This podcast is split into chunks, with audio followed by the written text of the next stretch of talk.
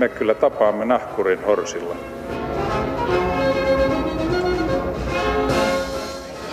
Mä sanoin, että minä juon nyt kahvia. Arvoisat urokset ja nartut, rakkaat luppasikka pystykorvat, korvat, hyvät koiraihmiset ja ihmiskoirat, tervetuloa maamme kirjani Koira Spesiaalin pariin. Suomalaisten into ottaa koiralemmikikseen on räjähdysmäisessä kasvussa. Suomen kotitalouksissa on tällä hetkellä 800 000 koiraa, kun neljä vuotta sitten määrä oli vielä 630 000. Vähintään yksi koira on 22 prosentissa talouksista, kun luku oli neljä vuotta sitten vielä 19 prosenttia. Eli väkilukuun verrattuna suomalaiset ovat maailman koirarikkain kansa. Ja me mietimme tänään, mistä tämä koirabuumi johtuu ja mihin suomalaiset tarvitsevat niin paljon koiria.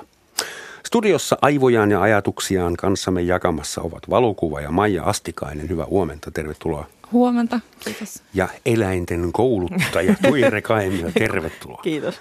Et tykännyt tittelistä koirakoiskaa. No mä vähän vedin nämä vaan kahvit väärään kurkkuun mutta, mutta heräsin, heräsin. No hyvä, se oli tarkoituskin. Palataan tähän kohta, tähän sun viralliseen titteliin. Hyvät ihmiset, meillä on internetissä lähetysikkuna auki, että kaikki koiran ystävät, rakastajat ja vihaajat saavat keskustella keskenään ja meidän kanssa. Jopa koiran kakka on tänään sallittu teema, kunhan yritätte vähän hillitä tyyliä. Mistä teidän mielestä voi johtua, että suomalaiset ovat maailman koirarikkain kanssa? Se kahvinjuonti maailman ennätys oli kaikkien tiedossa, mutta ainakin mulle tämä oli uutta tämä koirien määrä. Onko se teille uutinen? Tämä oli kyllä mulle uutinen kanssa. En olisi ehkä ajatellut, että suomalaisilla on suhteessa eniten koiria. Mä tiesin, että niitä on paljon, mutta mietin, että onko ne oikeasti vertailukelpoiset, onko se todella noussut noin paljon neljässä vuodessa, vai onkohan sinne vaan saatu laskettua ne rekisterin ulkopuolella olevat koirat mukaan. No virallisesti on 500 000 rekisteröityä no niin. niin sanottua rotukoiraa Suomessa ja sitten noin 300 000, mikä mahtaa olla rotukoiran niin. vastakohta. Niin, että miksi juuri koiria? Koska kissoja on Suomessa noin 600 000 ja se määrä ei ole noussut mitenkään merkittävästi, mutta koirien määrä on tuplaantunut 35 vuoden aikana. Miksi suomalaiset rakastaa koiria niin paljon? Jaha, no, pitä, pitäisi varmaan kysyä suomalaisilta itseltä. No tässä mulla, on kolme suomalaista. Mulla, mulla on yksi veikkaus, että se osalta liittyy kylmyyteen. Eli kun on kuitenkin kiva päästä havainnoimaan jotain eläintä ja olla sen lähellä ja niin poispäin, niin tämä kylmyys tekee sen, että me ollaan niin iät ja ajat edelty. Että se koira on ollut se, joka on tullut tupaan. Toki se kissakin, mutta mm. edelleenkään mä en ihan osta tuota, että mä en ole varma, että onko ne todella lisääntyneet muutamassa vuodessa noin paljon. Kissoissa on tietysti se, että ne on ainakin aiemmin, kun ne on päässyt itse – ikkunasta pihalle tai ovesta pihalle, niin niitä, ne ei suostu siihen, että niitä olisi samassa kämpässä liikaa, että ne lähtee vipeltämään jonnekin muualle. Että se on ehkä vähän rajoittanut niiden. Hmm. Koirahan on äh, ihmisen vanhin lemmikki tai, tai niin kuin eläinystävä. Veikataan, että 10-12 000 vuotta sitten koira alkoi kesyttää ihmistä. Ja prosessi on edelleen kesken. Maija, sä et äsken heti osannut sanoa, miksi suomalaiset rakastavat koiria niin paljon, mutta itse olet hyvä esimerkki tästä ilmiöstä. Olet kuuden vuoden aikana kuvannut koiria, tehnyt potrettivalokuvia koirista. Kyllä. Kentissä, Madridissa ja Suomessa ja julkaisu viime vuoden puolella kirjan nimeltä One Dog Policy, Joo. joka on Joo. täynnä koirapotretteja jossa ei ole ihmisiä. Ei ole ihmisiä, joo. Mä itse asiassa aloitin tämän niin, että mä kuvasin koiria ja niiden omistajia, mutta sitten ne jäi hyvin nopeasti ne ihmiset pois siitä. Se oli kiinnostavampaa, että siinä oli pelkkiä koiria. Miksi se oli kiinnostavaa? Mikä sai no, jättämään si- ihmiset pois? Siitä tuli semmoinen niinku fiilis, että, että sitten kun mä menin sinne kotiin ja kuvasin sen ihmisen ja koiran siinä, ja sitten mä otin siinä myös jotenkin varmuuden vuoksi aluksi vaan sitten semmoisia niinku varokuvia, missä on pelkkä koira. Mutta sitten kun mä katsoin niitä kuvia, missä on se pelkkä koira, niin siitä tuli yhtäkkiä semmoinen outo fiilis, että se on sen koiran koti, eikä sen ihmisen koti. Mm. Että se, siinä tuli semmoinen hauska vääristymä ja sitten se rupesi olemaan myös kiinnostavampaa. Mitä sä havaitsit ihmisten äh, suhteista koiriinsa, kun sä kävit ihmisten kautta ko- koirien kodeissa ja pyysit niin kuin isäntä ja emäntä, että voisitteko ystävällisesti poistua kuvasta, I just want the dog. No siis ihmisethän siis kyllä niin kuin rakastaa niiden koiria tosi, tosi, tosi paljon ja sitten ne on tosi semmoisia niin kuin just vauvoja. Ja sitten mun mielestä niin kuin ihmiset myös silleen, tai mun kokemuksen mukaan ihmiset myös silleen tiedostaa sen, että ne on vähän silleen, että no joo joo, että tämä nyt on mun tämmöinen niin kuin vauva. Ja sitten ne vähän se nauraa sille myös, mutta niin kuin samalla kuitenkin tosi silleen puolivakavasti. ja hellittelee ja mm. niin kuin, et ihan silleen tosi, tosi niin kuin silleen tykkää kyllä niiden koirista tosi paljon. Siihen kysymykseen tullaan vielä, että korvaako koira nykyään vauvaa. Mutta ensin haluaisin vähän sun, sun ammattisalaisuuksia kuulla, että sinä olet eläinten kouluttaja. Onko tämä nyt oikea virallinen Joo, tämä on ihan oikein. Ja itse asiassa me tunnetaan, Kyllä. jos mä saan paljastaa, että monta vuotta sitten mulla oli pieni rooli elokuvassa, jossa pääosa näytteli valtavan kokoinen koira. Oliko ne kaukaasialaisia paimenkoiria? Joo, niitä oli vaikka kuin paljon siinä. Niitä oli lopulta vissiin 70 siinä samassa roolissa. Ja Tuire, yksi. Tuire vastasi niistä koirista ja siitä, että me apunäyttelijät olimme turvassa ja kiitos vielä. Ne oli todella pelottavia. Hän elää yhä, jipii. Se koira? Sinä. Minä, joo. Se koira on todennäköisesti jo edesmennyt, ellei kaukaisialaiset paimenkoirat elää 30-vuotiaiksi. Mutta sä oot kouluttanut muitakin eläimiä, muun muassa norsuja Intiassa. Nepalissa. Anteeksi, Nepalissa, mm. joo. Ähm, millainen eläin koira on? Että onko koira lähempänä ihmistä kuin esimerkiksi norsu tai tiikeri? Tai... No sehän on siis silleen lähempänä ihmistä, että meillä, me ollaan eletty samoissa ympäristöissä, samanlaisessa niin kuin sosiaalisessa viitekehyksessä, perheessä ja se on niin kuin muokannut meitä kumpaakin.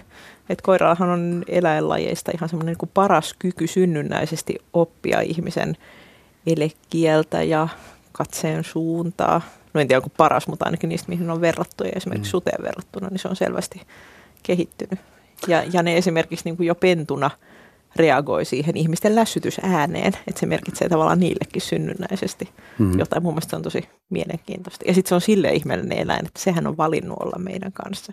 Meillä on paljon kotieläimiä, mitkä me ollaan vaan pyydystetty ja todettu, että no niin, mm-hmm. tässä on rajat ja täällä oot, mutta ne on vapaaehtoisesti ruvenneet norkoilemaan ihmisten lähettyvillä. Eli kun ihminen lässyttää koiralleen, se ei ole tyhmää eikä lapsellista, vaan se menee perille sitten, että koira Ehkä se on just nimenomaan lapsellista. Eli mutta toisaalta mm. koiratkin tuppaa suhtautumaan ihmisiin vähän niin kuin pentumaisesti, eli jos nyt jotain me niille ollaan, niin selvästi ollaan kuitenkin niin kuin perheenjäseniä ja ehkä nyt voisi vanhemmaksi verrata sitten kuitenkin. Mm.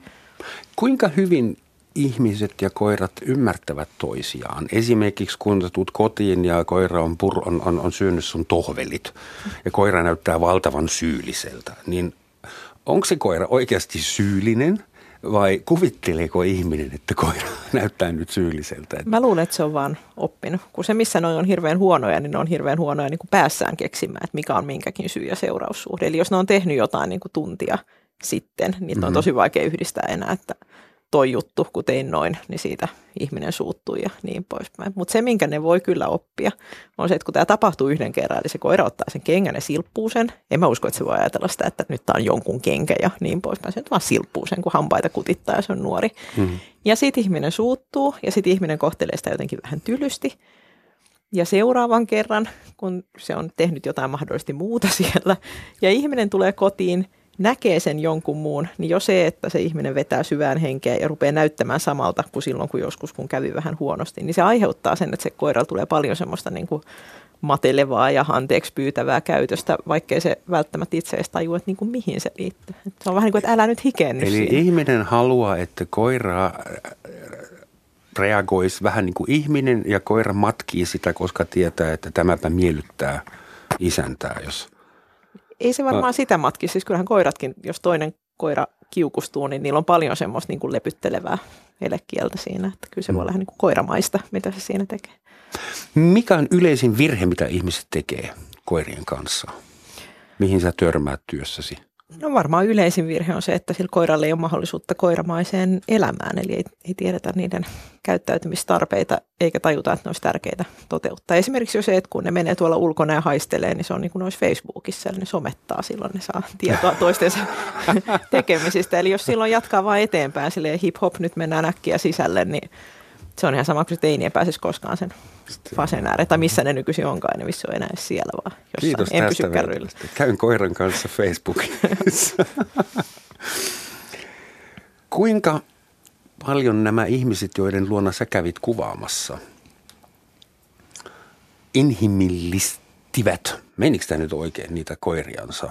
Meni oikein, joo. Öö, siis kyllä mä sanoisin, että ihmiset inhimillistää koiria tosi paljon ja mä teen sitä myös itse tosi paljon. Mulla ei ole siis koiraa, mulla on kissa, mutta mä inhimillistän sitä ihan tosi, tosi, tosi paljon.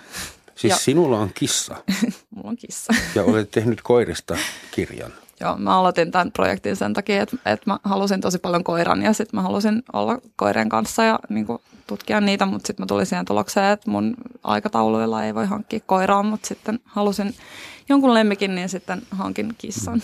Tuire kai nyt tässä antaa niin kuin, yläfemman, koska Maija ei ota koira, koska ei pysty tarjoamaan sille Niin, koiramaista mietti etukäteen elämää. ennen sen ottamista, että mitä se koira tarvitsee ja pystyykö tarjoamaan sen. Ja eikä sitten ottanut. Mä vau, hienoa, kerrankin joku toimii noin. Mä tutkin vähän tilastoja ja kaksi hämmästyttävää asiaa. Että ensinnäkin Suomessa otetaan enemmän koiria laman aikana kuin taloudellisen noususuhdanteen aikana. Se on ehkä yksi syy, miksi viimeisen neljän vuoden aikana hankittiin niin paljon koiria, koska talous menee huonosti tällä hetkellä. Eli se olisi sel- selkeästi semmoinen viittaus siitä, että koira lohduttaa. Kun me menee muuten huonosti, niin hankitaan koira, niin on sentään ulkoilut hoidettu ja, ja meillä on joku kaveri. jota- Joo, voi se liittyä siihenkin. Ja sitten voi liittyä myös sama, mitä hän sanoi, eli että on aikaa. On vihdoin aikaa. Mm-hmm. On voinut mennä monta vuotta niin, että on joutunut tuohon, että ei voi hankkia koiraa, kun ei kuitenkaan aikaa olla sen kanssa. Sitten kun onkin aikaa, että jos on vaikka jäänyt työttömäksi tai työt on vähentynyt, niin Mulla tuli yksi villiteoria mieleen. Musta tuntuu, että tosi paljon niin nyt muutaman vuoden sisään noi eläinvideot on niin kuin, tullut suositummiksi. Ja musta tuntuu, että ihmiset näkee eläimiä niin kuin, ehkä netissä, somessa tosi paljon enemmän. Niin musta tuntuu, että ainakin sillä mun lähipiiristä toi on vaikuttanut mm. ehkä pienessä mittakaavassa siihen, että joku on saattanut hankkia koiran sen takia, että se on tosi tosi paljon enemmän niin kuin, nähnyt koiria ja eläimiä. Mm. Siis omia lapsiaanhan ihmiset ei laittaisi nettiin niin paljon.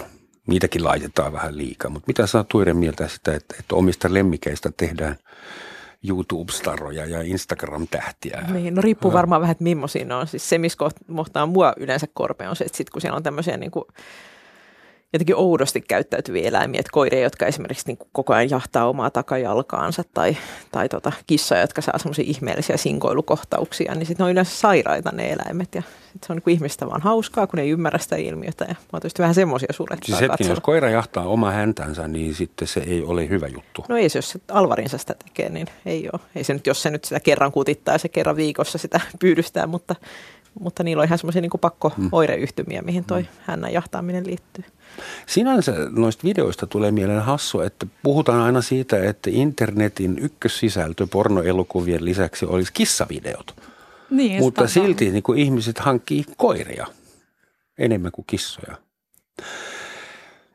Mitä mieltä te olette siitä perinteisestä jaosta, että on kahdenlaisia ihmisiä, koira-ihmisiä ja kissa-ihmisiä? Tuli mieleen siitä, että, että sun kissa vähän niin kuin mun tekee pahaa. Tietääkö sun kissa, mitä sä touhuat, että sä teet ko- koirakirjaa? En mä ole voinut kertoa silleen. en mä tiedä, onko tämä niinku ehkä jotenkin... Enää ihan relevantti. Niin, en mä jotenkin koe sitä. En mä ainakaan niinku itse nyt koe olevani mitenkään niinku täysin kissa-ihminen ja koiria vastaan. Ei, ei, niinku, en mä tiedä, onko tuossa mitään järkeä. Niin, siis sen takia mä kysynkin, että se on yksi tapa tehdä maailmasta mustavalkoisen. Niin. Että oletko sä enemmän papukaja vai enemmän kilpikonna ihminen? niin. Niin, sano heti, se on joko tai. Et.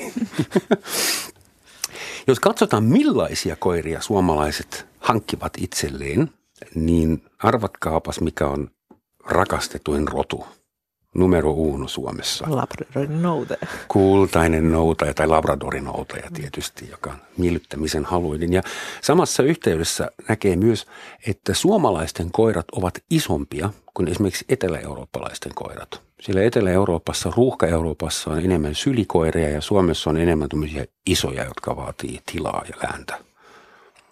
Ja sitten on aika paljon työkoiria. Tiesittekö, että on olemassa semmoinen kuin lukukoira? Joo. Kyllä. Meidän, Tunnen myös lukulehmän. Lähikirjastossa taitaa olla sellainen lukukoira. Siis mä tiedän, että apinoille on yritetty opettaa maalaamaan, mutta lukukoira? Mm. että siis käsitänkö mä oikein, että lukukoiran funktio on istua ja sille luetaan ääneen? Just Eikö se ole just näin? Joo. Joo. Mikä siinä mahtaa olla?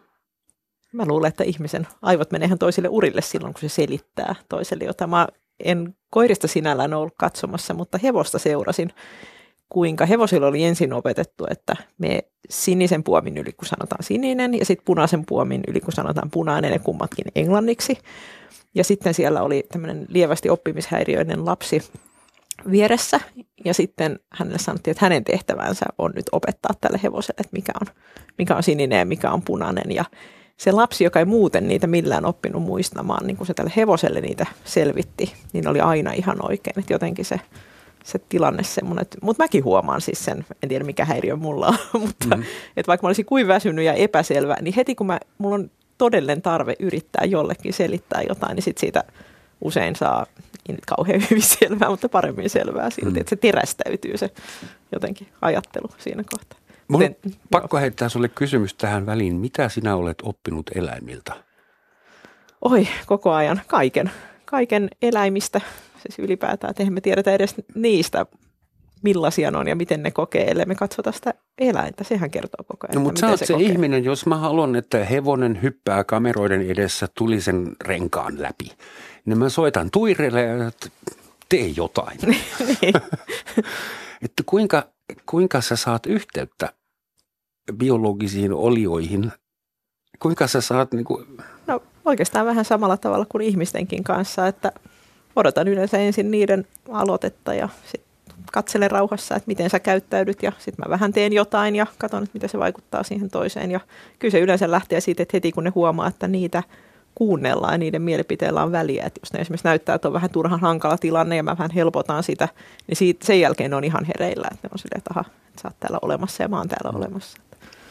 Onko kaikkien eläinten kanssa samoja perussääntöjä, kuinka niiden kanssa pitää kommunikoida vai pitääkö sun niin kuin lajispesiifisesti? Mm. Onko koirien kanssa eri, puhutko koirien kanssa eri kieltä kuin hevosten? No koirissa on tietysti se hauskaa, että ne todellakin niin kuin ihmisen elekieltä ihan niin kuin synnynnäisestikin lukee. Sitten taas meillä on nämä, siis kaikki eläimethän kuitenkin oppii lukemaan toistensa elekieltä. Niitähän on kaiken näköisiä outoja eläinkombinaatioita, jotka jotenkin tulee toimeen. Eli kyllähän se elekieli niillä kaikilla on ensisijainen, mutta on vaan monia, mille se ei ole synnynnäistä. Että ne saattaa reagoida siihen, mitä me tehdään. Esimerkiksi, niin kuin, että jos mä rupean tuijottamaan hevosta, joka ei ollut ihmisten kanssa tekemisissä tosi tiukasti, niin se kyllä yleensä reagoi siihen niin kuin mä olisin saalista ja se, että oho, mm-hmm. taidanpa väistää, toi aikoo jotain.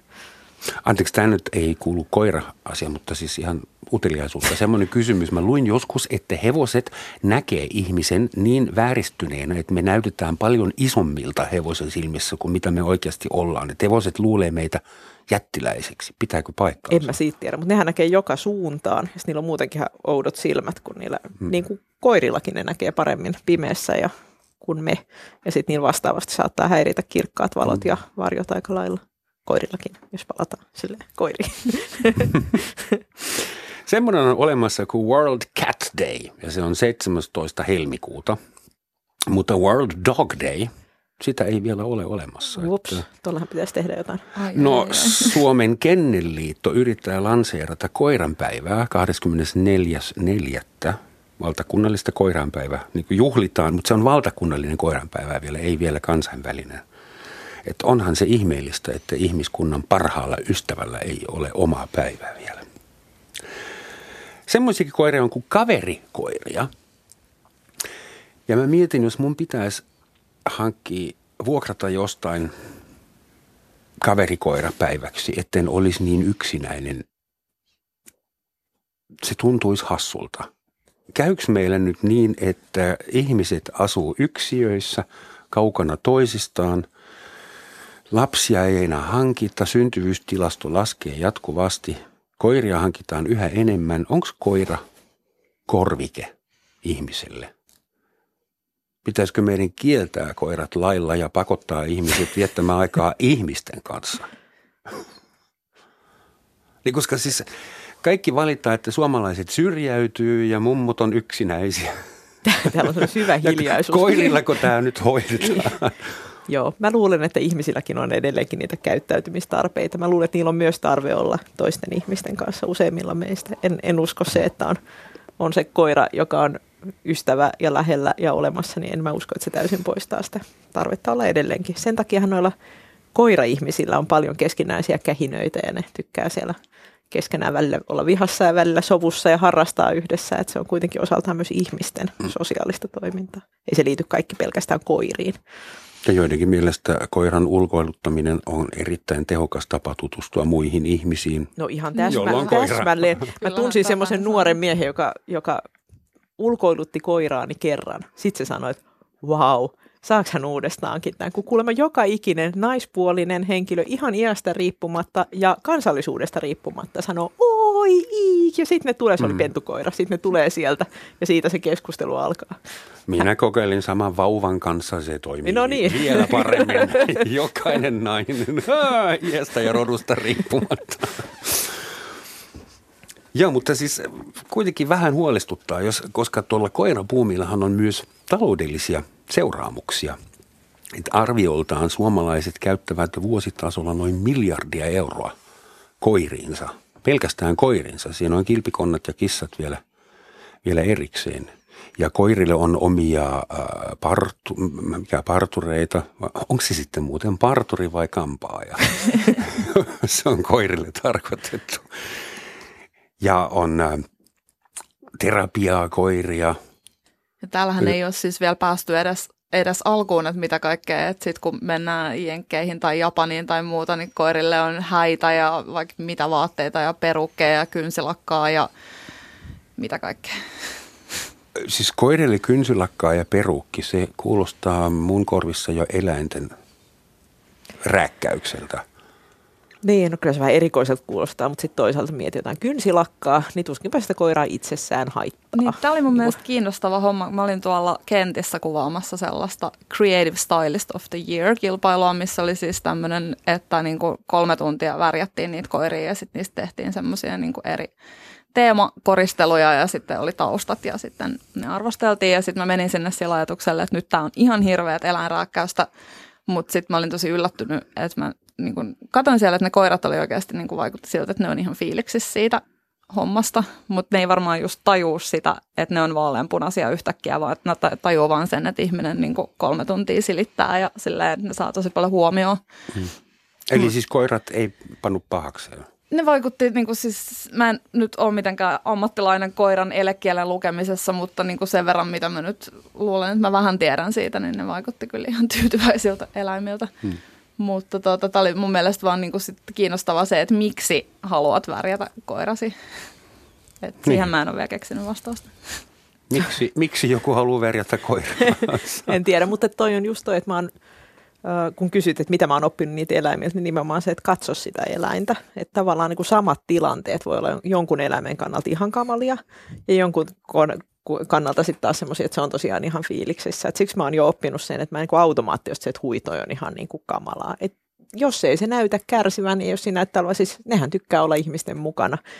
Mutta kyllähän koirista ja muistakin ötököistä, muun muassa ihmistä tiedetään, että ei silloin, niin kuin, ei silloin eniten väliä, että mitä se työ pitää sisällään, vaan se, mitä on siellä työn ja mm. nukkumisen välissä. Eli onko siellä sitä koiramaista vapaa-aikaa, eli pääseekö se sama koira sitten tapaamaan muita koveria ja pääseekö se kävelemään jossain niin oikeassakin maastossa joskus ja onko sillä mahdollisuus ahertaa esimerkiksi ruokansa parissa ja pureskella sitä etsiä ja piilottaa, eikä vaan niin piiloista etsiä, eikä vaan tota, syödä mm-hmm. kupista sitä. Että, Oikeassa maastossa. Oikeassa maastossa. No en tiedä, miten se New Yorkissa toteutuu tai missä te ikinä olitkaan. Mutta... No Töölö ja New York ovat varmaan niin samanlaisia paikkoja siinä mielessä. Niin, no Eli... sikäli, että olen seurannut siis koirakouluja pitävien kollegoiteni toimenkuvaa, niin kyllä nämä, mitkä ihan täällä ydinkeskustassa toimii, niin niillä on paljon semmoisia kursseja, missä on tämmöistä city-jäljestystä ja erilaisia niin kuin pallojen päällä tasapainolla niille koirille, koska ne koiraparat tarvitsee korviketta siihen, että ne ei pääse oikeasti kävelemään mm. metsässä. Eli kyllä mä sen tarjoisin, ihan oli koira mikä tahansa. Oletko sitten sitä mieltä, että nämä kaikenlaiset koirakilpailut, agility ja muut semmoiset kilpailut, että ne on hyviä, koska koirat pääsee liikkumaan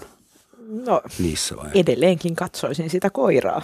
Eli ensinnäkin rajansa kaikella. Että on, on aika paljon semmoisia kisakoiria, mitkä elää vaan jossain niin kuin koirahuoneessa tai häkissä ja sitten ne otetaan sieltä kisaamaan tai harjoittelemaan ja sitten käytännössä on taas siellä. Niin siinäkään edelleenkään ole kysymys se, että mitä niiden työ on, vaan että missä on se koiramainen elämä sen lisäksi, että sitä mä sinne kaipaisin. Suomalaisten lempikoira oli siis kultainen noutaja tai labradorinoutaja, mutta Suomessa on edelleen viisi kotimaista koirarotua ja ne oli mulle kyllä aika, aika uusia tuttavuuksia. On semmoinen kuin Karjalan karhukoira, miltäköhän semmoinen mahtaa näyttää. Lapin porokoira, Suomen ajokoira, se on tuttu Suomen lapinkoira ja Suomen pystykorva, joka on kansalliskoiramme.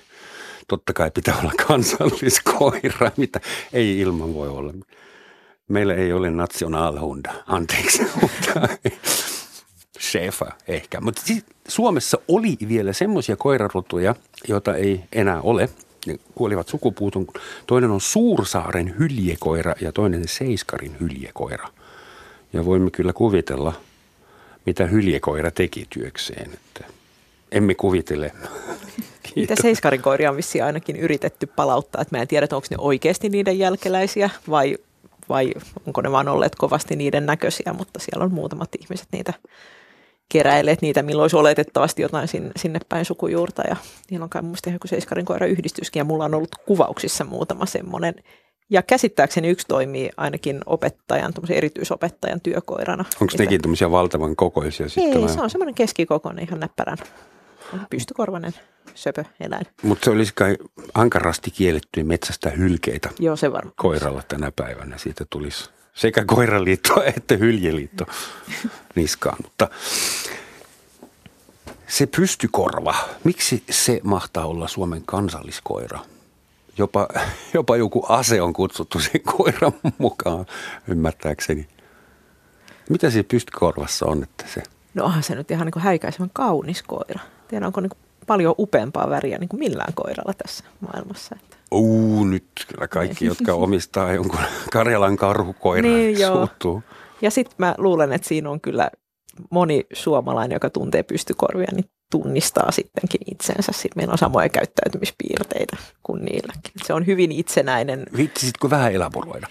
No se on hyvin itsenäinen koira, joka vaikuttaa aika tiukka pipoiselta, mutta se on itse asiassa todellisuudessa hyvinkin herkkä, kiintyy paljon siihen omaan isäntäänsä eikä välttämättä sitten toimi muiden kanssa aina samalla tavalla ja, ja niin poispäin. No nyt alkoi olla just mielenkiintoista. Maahanmuuttaja haluaa ymmärtää, miksi Suomen pystykoivasta löytyy suomalaisuuden tärkeimmät ominaisuudet. Eli vaitelias koira, luotettava. No vaitelias se ei ole, se on kyllä ihan varma. Onko sulla Joo, ei nyt, nyt mennään ihan siis, mä en tiedä Suomen pystykorvista yhtään mitään. Tunnistaisitko sellaisen? No ehkä just Sagalla saattaisin tunnistaa, mutta, mutta tota, niin, niin, nyt mennään ihan alueelle, mistä mä en kyllä saa nyt sanoa. Mutta siis mitään. siltä varalta, että teet lisää näitä koirapotreetteja, että muista nyt, että pystykorvan Suomen kansalliskoira. No mutta se, nyt tämän muistan kuuluu, sitten. Se kuuluu kirjan kanteen. Ja siis kyllähän täällä on pystykorvasia koiria ollut kautta maailman sivu, eli erilaisissa mm. jutuissa, niin sielläkin näkyy jo pystykorvan kaltaisia koiria. En usko, että kukaan tietää, minkä värisiä ne on ollut, mutta semmoisia. Kyllä se niin kuin koiratyyppinä se pystykorva on selvästi mm. nimenomaan täällä. Ja siellä Saksassa myöskin ne pystykorvat. Mm. Hyvät ihmiset ja pystykorvat. Tämä on Yleisradio, Yle Radio 1, Romansatsin maamikirja, jossa puhutaan tänään suomalaisista ja heidän, meidän, teidän koiristaan – ja studiossa ovat valokuvaaja Maija Astikainen ja eläinten kouluttaja Tuiri Kaimio. Onko teidän mielestä Suomessa vääriä koiria? Tai kysyn näin päin. Täällä on kylmää, täällä on tietyt olosuhteet Suomessa. Hankitaanko Suomessa semmoisia koiria, joita ei Suomessa pitäisi hankkia?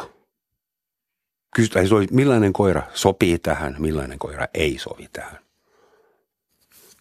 niin kuin Suomeen ylipäätään, aika laaja niin, käsitetään, no, niin Suomi. Pitää, siis ensinnäkin se pitää olla koira, joka kestää 30 astetta pakkasta. Sittenhän niille laitetaan vaatteet päälle. Ei, ei tämä auta, kun meidänkin lähtee evakkoon niin. täältä kaikki, kun ei mekään kestetä. pitääkö koiralle oikeasti laittaa vaatteita? Eikö niille pidä laittaa, jos ne on... Näissä kylmä on. Tosi paljon. Mieluusti. Kyllä tuolla näkee tosi paljon koiravaatteita. Okay. Mä aina ajattelin, että se on tuommoista kikkailuja noille ihmisille. Nyt niillä on liian, niille ei, ei syntynyt vauvaa, niin siksi ne hankkii koiralle sehän, pipon. Sehän on siis myös kyllä niin kuin sitä, että sit niillä on villapaidat ja pipot ja niin kuin pyjamat ja mitä ikinä, mutta niin kuin, kyllä niillä on ihan myös vaatteita niin kuin käytännöllisyyssyistä. Hmm.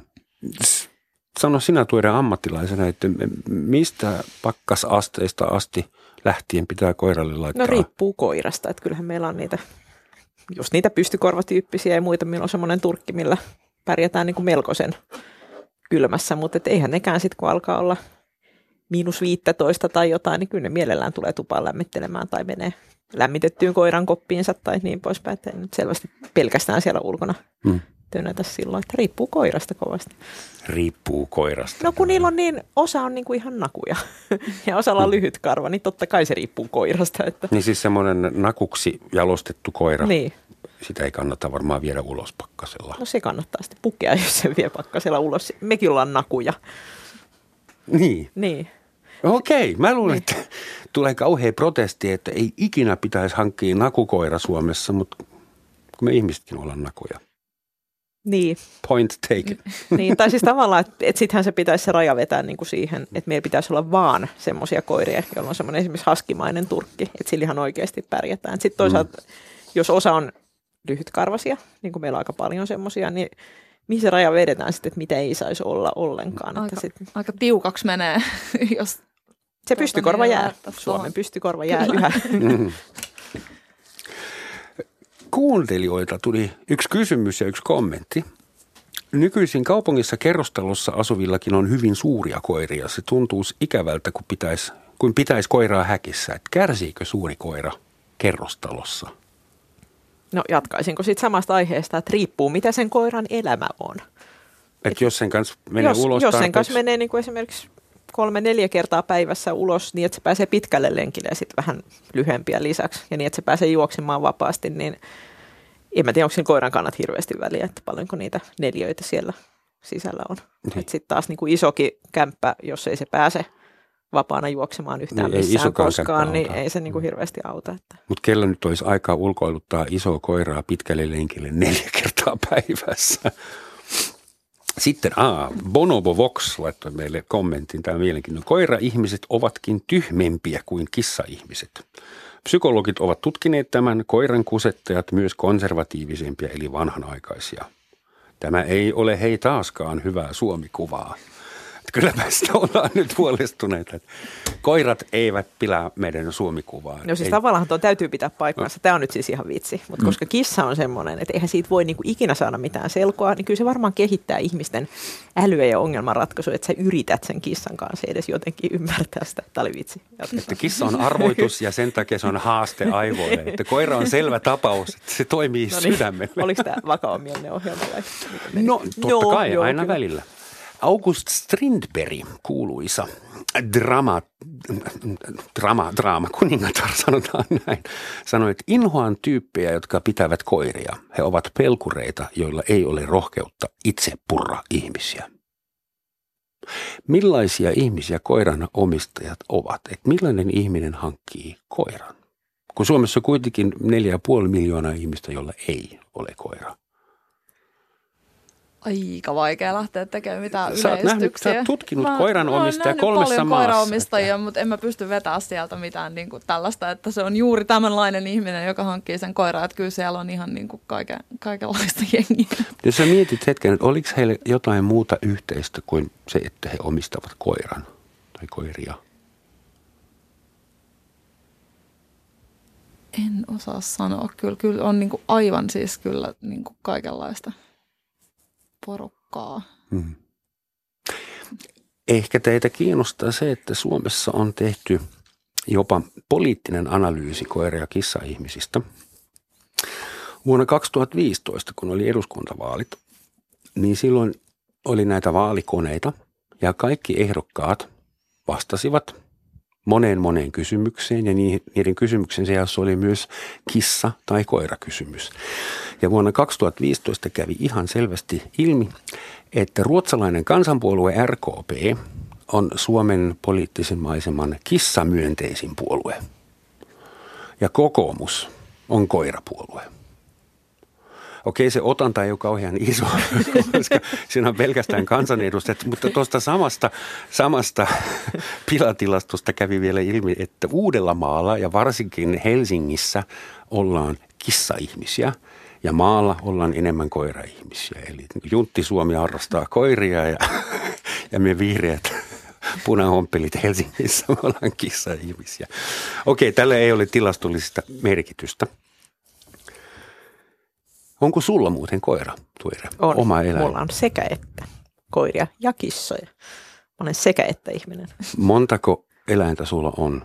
Mulla on mahdollisimman vähän niitä kyseisiä koiria ja kissoja. Mulla on kaksi kumpaakin, koska vaikka olisi kuin kouluttaja ammatiltaan, niin edelleen se niiden eläinten muu elämä, ne tarvitsee aikaa hmm. kumpikin niistä. Että ei se, se kauheasti auta, että niitä osaa kouluttaa, jos ei ole aikaa viedä niitä sinne metsään ja näkemään kavereitaan ja niin poispäin.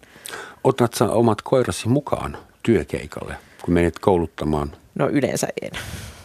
Ne häiritsisivät siinä? Tai? Joo, ja sitten kun mulla on siellä se varsinainen eläin, jonka hyvinvoinnista mun pitää pitää huolta, sen lisäksi, että mä yritän jotenkin kommunikoida sen, sen tota, tuotantoryhmän kanssa ja samaan aikaan pitää eläimestä huolta, niin sitten, että siinä olisi jotenkin vielä ylimääräinen eläin mukana, niin ei kuulosta Joo. kauhean Kuinka luotettavia sun aikataulut on? Mä mietin, että tuommoisessa elokuvatuotannossa niin suurin piirtein ainoa asia, jota ei voida sekunni, sekuntitarkuudella laskea, niin kuin lapset ja eläimet, ne, ne tuottaa mm. aina yllätyksiä. Niin, kyllähän mä yritän, siis mun käsittääkseni se, mistä mulle maksetaan, on nimenomaan se, että, niin kun, että mä yritän etukäteen miettiä, mitä kaikkea siinä voi tapahtua. Eli esimerkiksi kuinka monta varaeläintä me tarvitaan.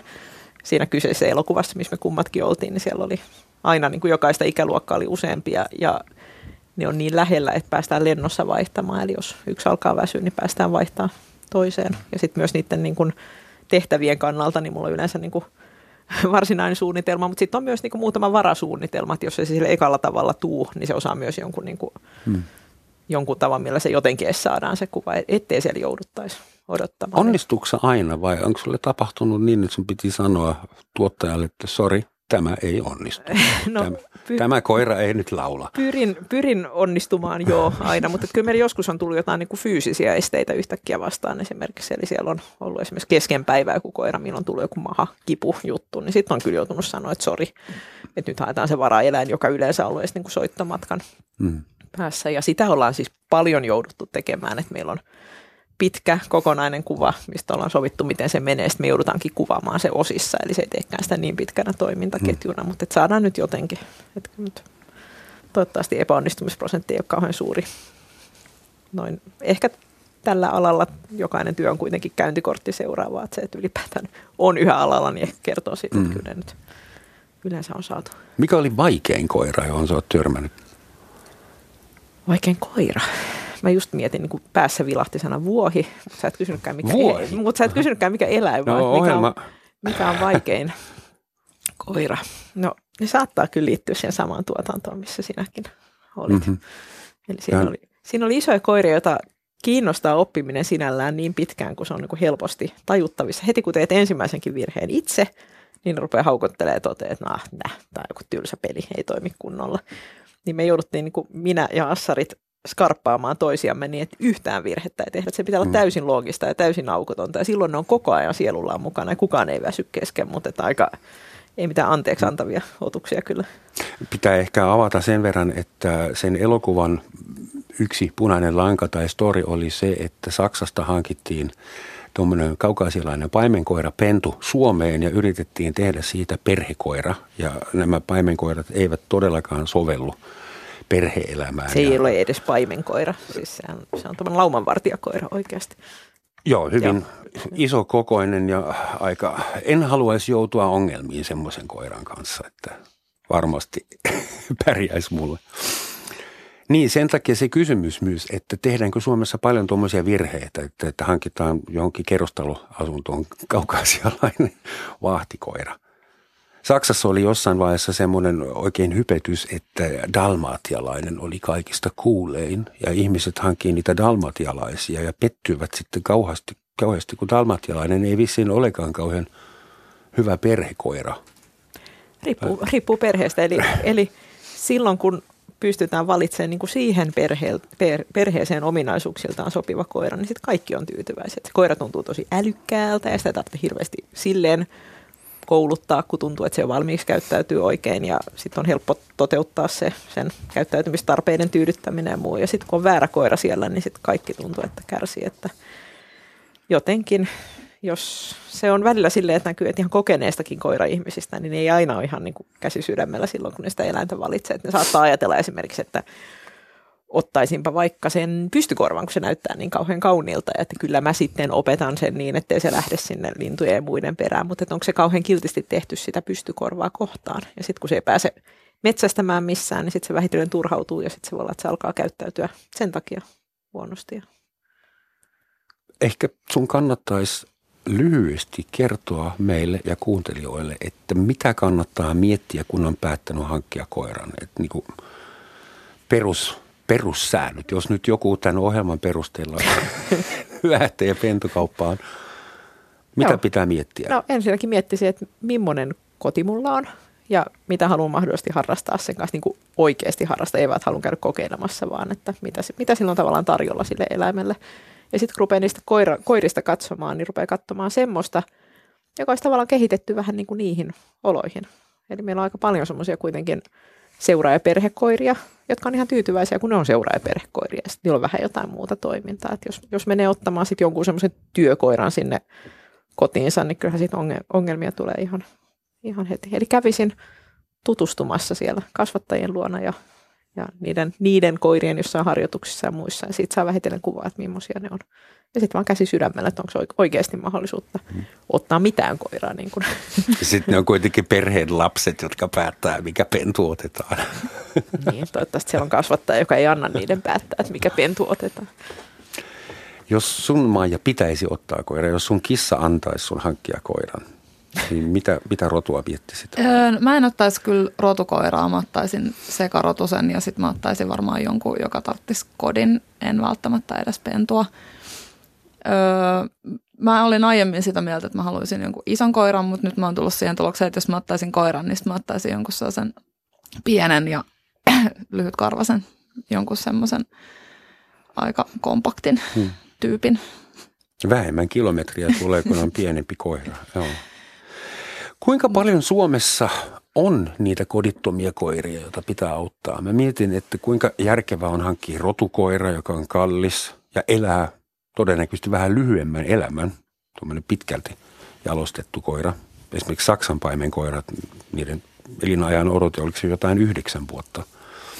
Ja sitten tuommoinen iloinen sunnuntai-iltapäivä kävelysekoitus, jossa on neljä eri koirarotua mukaan, niin elää 20 vuotta – Mä en saa sanoa Suomesta, että paljonko se on, mutta mä sanoisin, että niin mun kokemuksen perusteella, mikä perustuu kyllä niin tosi paljon sille Helsinkiin, niin on tullut tosi yleiseksi ottaa niin vaikka Espanjasta tai Romaniasta tai jostain niin tämmöinen rescue-koira. Että niin siis noista koirista, mitä mä kuvasin, niin olisiko ollut ehkä puolet sellaisia. Ja mä en mitenkään silleen niin kuin valikoinut niitä hirveästi, että mä kuvasin aika lailla kaikki, jotka mä löysin tyyppisesti. Että hmm Mä en tiedä, onko sulla Tuira jotain niin kuin, kokemusta tähän, mutta siis mä sanoisin, että se on kyllä ihan niin kuin, sillä tosi trendi asia. Joo, jos nyt ihan sille henkkohtsaisin toivoa, niin mä toivoisin, että semmoisia koiria ottaisi semmoiset ihmiset, joilla on jo koirakokemusta. Koska niistä moni on semmoista, että ne tarvitsee käytännössä niin kuin sitä, että omistajalla on taitoa vähitellen siedättää niitä erilaisiin juttuihin, mihin ne ei ole ehkä tottunut. Ja että ne ei ole välttämättä ihan niin, niin se on vähän niin kuin ehkä jos ottaisi jostain vähän hankalammista oloista tulevan sijaislapsen tai jonkun muun, niin se ei ole välttämättä ihan niin saman tien yksinkertaista ja helppoa. Sitten siinä voi olla se eläin kuitenkin. Semmoinen kuitenkin koira voi olla traumatisoitunut, neuroottinen.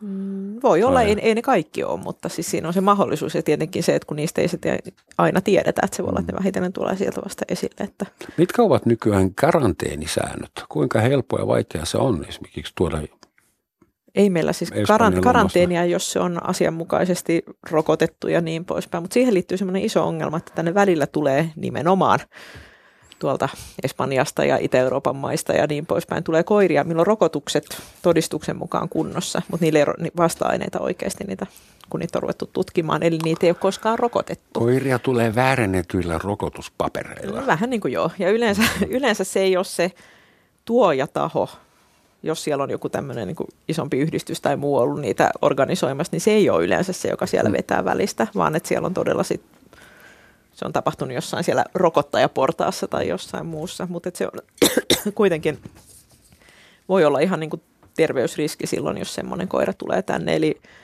suhtautuisin niihin kuitenkin ei nyt ihan kaikki riippuu, mistä ne tulee, mutta että jos mm. se on vähän epämääräisemmästä oloista, niin ainakin sen ekan puoli vuotta niin, että se voi olla sittenkin saanut Mitä jonkun... tarkoittaa vähän epämääräisemmistä oloista? No kun niitähän on ka- kaikenlaista. Ihmiset tuo niin kuin itsekseenkin hmm.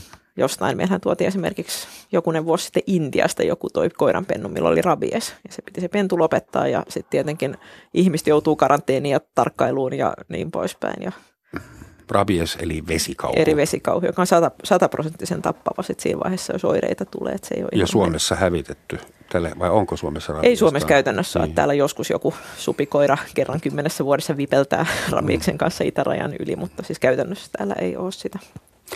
Kun Suomessa on hankittu, tai Suomeen ja Suomessa on hankittu neljän vuoden aikana noin 170 000 koiraa, niin luulisi, että semmoinen pentubisnes – on aika merkittävä. Jos koira maksaa tonnista kahteen tonniin, se on tuo tavallinen haita. Ja tietysti koiraan voi satsata myös kymmeniä tuhansia, jos haluaa, tai koiran saa ilmaiseksi. Mutta yleensä ihmiset maksaa tonnista kahteen, kahteen puoleen tonniin koirasta. Kuinka iso pimeä bisnes täällä meillä. Totta kai te ette voi tietää, kun ette ole poliisia, mutta mitä te veikkaatte? Onko meillä siis on ihan, laitonta pentukauppaa? On ihan tosi Tarvitaanko paljon. Suomessa animal police-tyyppisiä? no toivottavasti ihan tavallikin poliisi hoitaa niitä olettaisin, mutta on ihan yleisesti tiedossa, että tänne paljon trokataan pentuja. Ulkomailta vai? Ulkomailta käytännössä. Kyllä täällä siis Suomessakin välillä niin kuin ihan pentutehtaillaan, ettei se nyt ihan, mutta ulkomailta tuodaan paljon, paljon pentuja. Niitä myydään silleen, että sanotaan, että – kotona syntynyt ja hyvin pidetty ja niin poispäin. Ja emä ei ole välttämättä koskaan nähtävissä ja sitten se luovutetaan vähän jostain ovenraosta ja ihmiset vaan uskoo, että se on todellakin semmoinen. Niin mitä ihmisten pitää tarkistaa, jos ne hankkii koiran, jos ettei käy näin, että niin. mitä, mitä kysymyksiä pitää No jos nyt lähdetään siitä, että, että haluaisi koiran, mikä ominaisuuksiltaan sopisi itselle, niin se ei riitä, että sä katsot, että mitä koira kantaa tai rotua se on, vaan sun pitää nähdä sen vanhemmat, kummatkin vanhemmat koska niillä on aika paljon käyttäytymisominaisuuksia, jotka periytyy, ja toki ne terveyskin periytyy, eli terveystutkimukset, oli ne sitten rotukoiria tai ei-rotukoiria, ne on ihan niin kuin oleellisia. Ja sitten sen kasvattajan valinta, eli me tiedetään, että sen koiranpennun tulevaan käyttäytymiseen ja myös terveyteen vaikuttaa ihan eniten se aika, minkä se on kasvattajan luona. mikään, mitä me sen jälkeen tehdään, niin ei, ei korvaa siellä olevia ongelmia. Eli mä ottaisin pennun semmoiselta kasvattajalta, mistä ne pennut elää ensinnäkin virikkeellisissä oloissa. Niitä on siellä kasvattajan luona sosiaalistettu erilaisiin ihmisiin, erilaisiin ääniin. Sitten kun ne alkaa olla riittävän vanhoja, niin niitä on viety autoajelulle ja niin poispäin. Ja sitten, että niillä kummallakaan vanhemmalla ei ole mitään arkielämää haittaavia. Vikoja, sairauksia eikä käyttäytymispiirteitä. Että ne ei ole esimerkiksi arkoja, että niillä on mitään ääniarkuuksia tai muita. Että siinä on koiran hyvinvointi kyseessä ja sitten toki myös sen omistajaperheen hyvinvointi kyseessä. Eli tutustu pennun vanhempiin Kyllä. sekä isään että äitiin ja katsoa, että onko ne, vaikuttaako ne normaalilta mukavilta. Joo, eli mä menisin niin, että näkisin niitä kumpaakin siellä niin kuin arkipäivän tilanteessa ympäristössä ja miettisin, että onko tämä semmoinen koira, mistä itse pitäisi. Että jos siinä on mitään semmoista niin kuin jossain kohtaa ei voi lähestyä tai tässä se nyt vähän tai jotain, niin en vaan ottaisi. Eli ostajat kuitenkin vaikuttaa niillä rahoillaan aika reippaasti siihen, että millaisia pentuja kannattaa tuottaa ja tarjota. Ja Saman neuvon antoi mun isoäiti joskus, että poika ennen kuin menet äh, tytön kanssa naimisiin, niin tutustuu sen vanhempiin, varsinkin sen äitiin. Maija, Mä en ole vielä tyytyväinen siihen, sä, niin kuin, sä luulet valokuvaajana, että sä pääset niin puhumatta. Se, se ei ole onnistu. Mitä koirassa on niin ihanaa ja niin kaunista, että sun oli pakko kuvata niitä eri maissa vuosikaupalla? Mm, ehkä se on niinku vaan se eläin. Mä lähinnä valitsin koiran ehkä sen takia, että se on myös aika helppo. Niin kun, että sä et voi kuvata kissaa, koska se ei vaan pysy paikallaan. Mulla ei varmaan yhtään kuvaa mun kissasta. tai semmoista kunnon kuvaa. Että koira on ehkä enemmän semmoinen, niin että se edustaa mulle semmoista niin kuin lemmikin prototyyppiä. Mm-hmm. Ja sitten niin, ehkä se on niin kuin enemmän silleen, että se edustaa sitä, niin kuin, että mua kiinnostaa enemmän silleen niin kuin ylipäätään se, että miten me inhimillistetään meidän lemmikkejä, mutta sitten mä valitsin koiran ensin tämän mun oman kiinnostuksen takia, mutta sitten myöhemmin mä halusin jatkaa niiden kanssa, mm. koska se on niin kuin ensinnäkin teknisesti mahdollista, koska me voidaan kouluttaa niitä ja me voidaan sanoa niille, että nyt istu siinä ja sitten ne saa palkkioita. Mutta, Tykkäskö nämä koirat, kun sä kuvasit No siis niitä? kyllä mä, niinku, siis, kyllä mä niinku pitkään mietin sitä, että onko tämä nyt niinku ihan ok, mutta sitten mä tulin siihen tulokseen, että se varmaan on ihan ok, että ensinnäkin ne sai paljon herkkoja ja sitten myös niinku virikkeitä sillä, että niiden kanssa tehtiin juttuja. Niin en mä niinku silleen koe, että ne nyt kärsi tästä mitenkään hirveästi, mutta tota, ei ne silleen poseeraa, ei ne poseeraa samalla tavalla kuin ihmiset. Että tässä oli enemmän kyse siitä, että mä halusin esittää ne jotenkin. Ja sitten ne nyt oli siinä, miten oli, että jos ne vähän laittoi päätä alaspäin, niin se, että no niin nyt on hyvä, että nyt se näyttää tosi masentuneelta, kun se on tuossa asennossa, että ei se niin kuin, niin sä et ei, pystynyt ohjaamaan niitä no, sillä tavalla. jonkin verran pystyy ohjaamaan vähän silleen, että sä heilutat herkkua tälleen ja sitten se katsoo siihen suuntaan, mutta sille ei juurikaan. Että kyllä siinä kanssa niin kuin vähän mentiin sillä, että mitä se mitä se niinku tekee siinä itse. Sattumalla oli. Niin, osoittaa. kyllä. Että ei niinku, et ihan erilainen kuvaustilanne kuin ihmisten kanssa, kun mä voin olla se, että nyt joo, mene siihen ja käännä vähän päätä tonne päin ja näin poispäin, niin ei se toimi.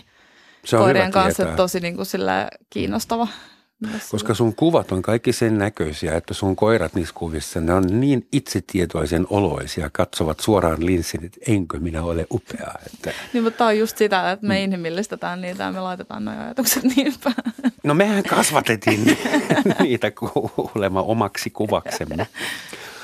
Meillä on minuutin verran aikaa. Tuire, mä olisin todella kiitollinen, jos pystyisit heittämään meille jonkun oivalluksen, mikä sä oot tehnyt eläintä parissa – josta on hyötyä ihmisten kanssa?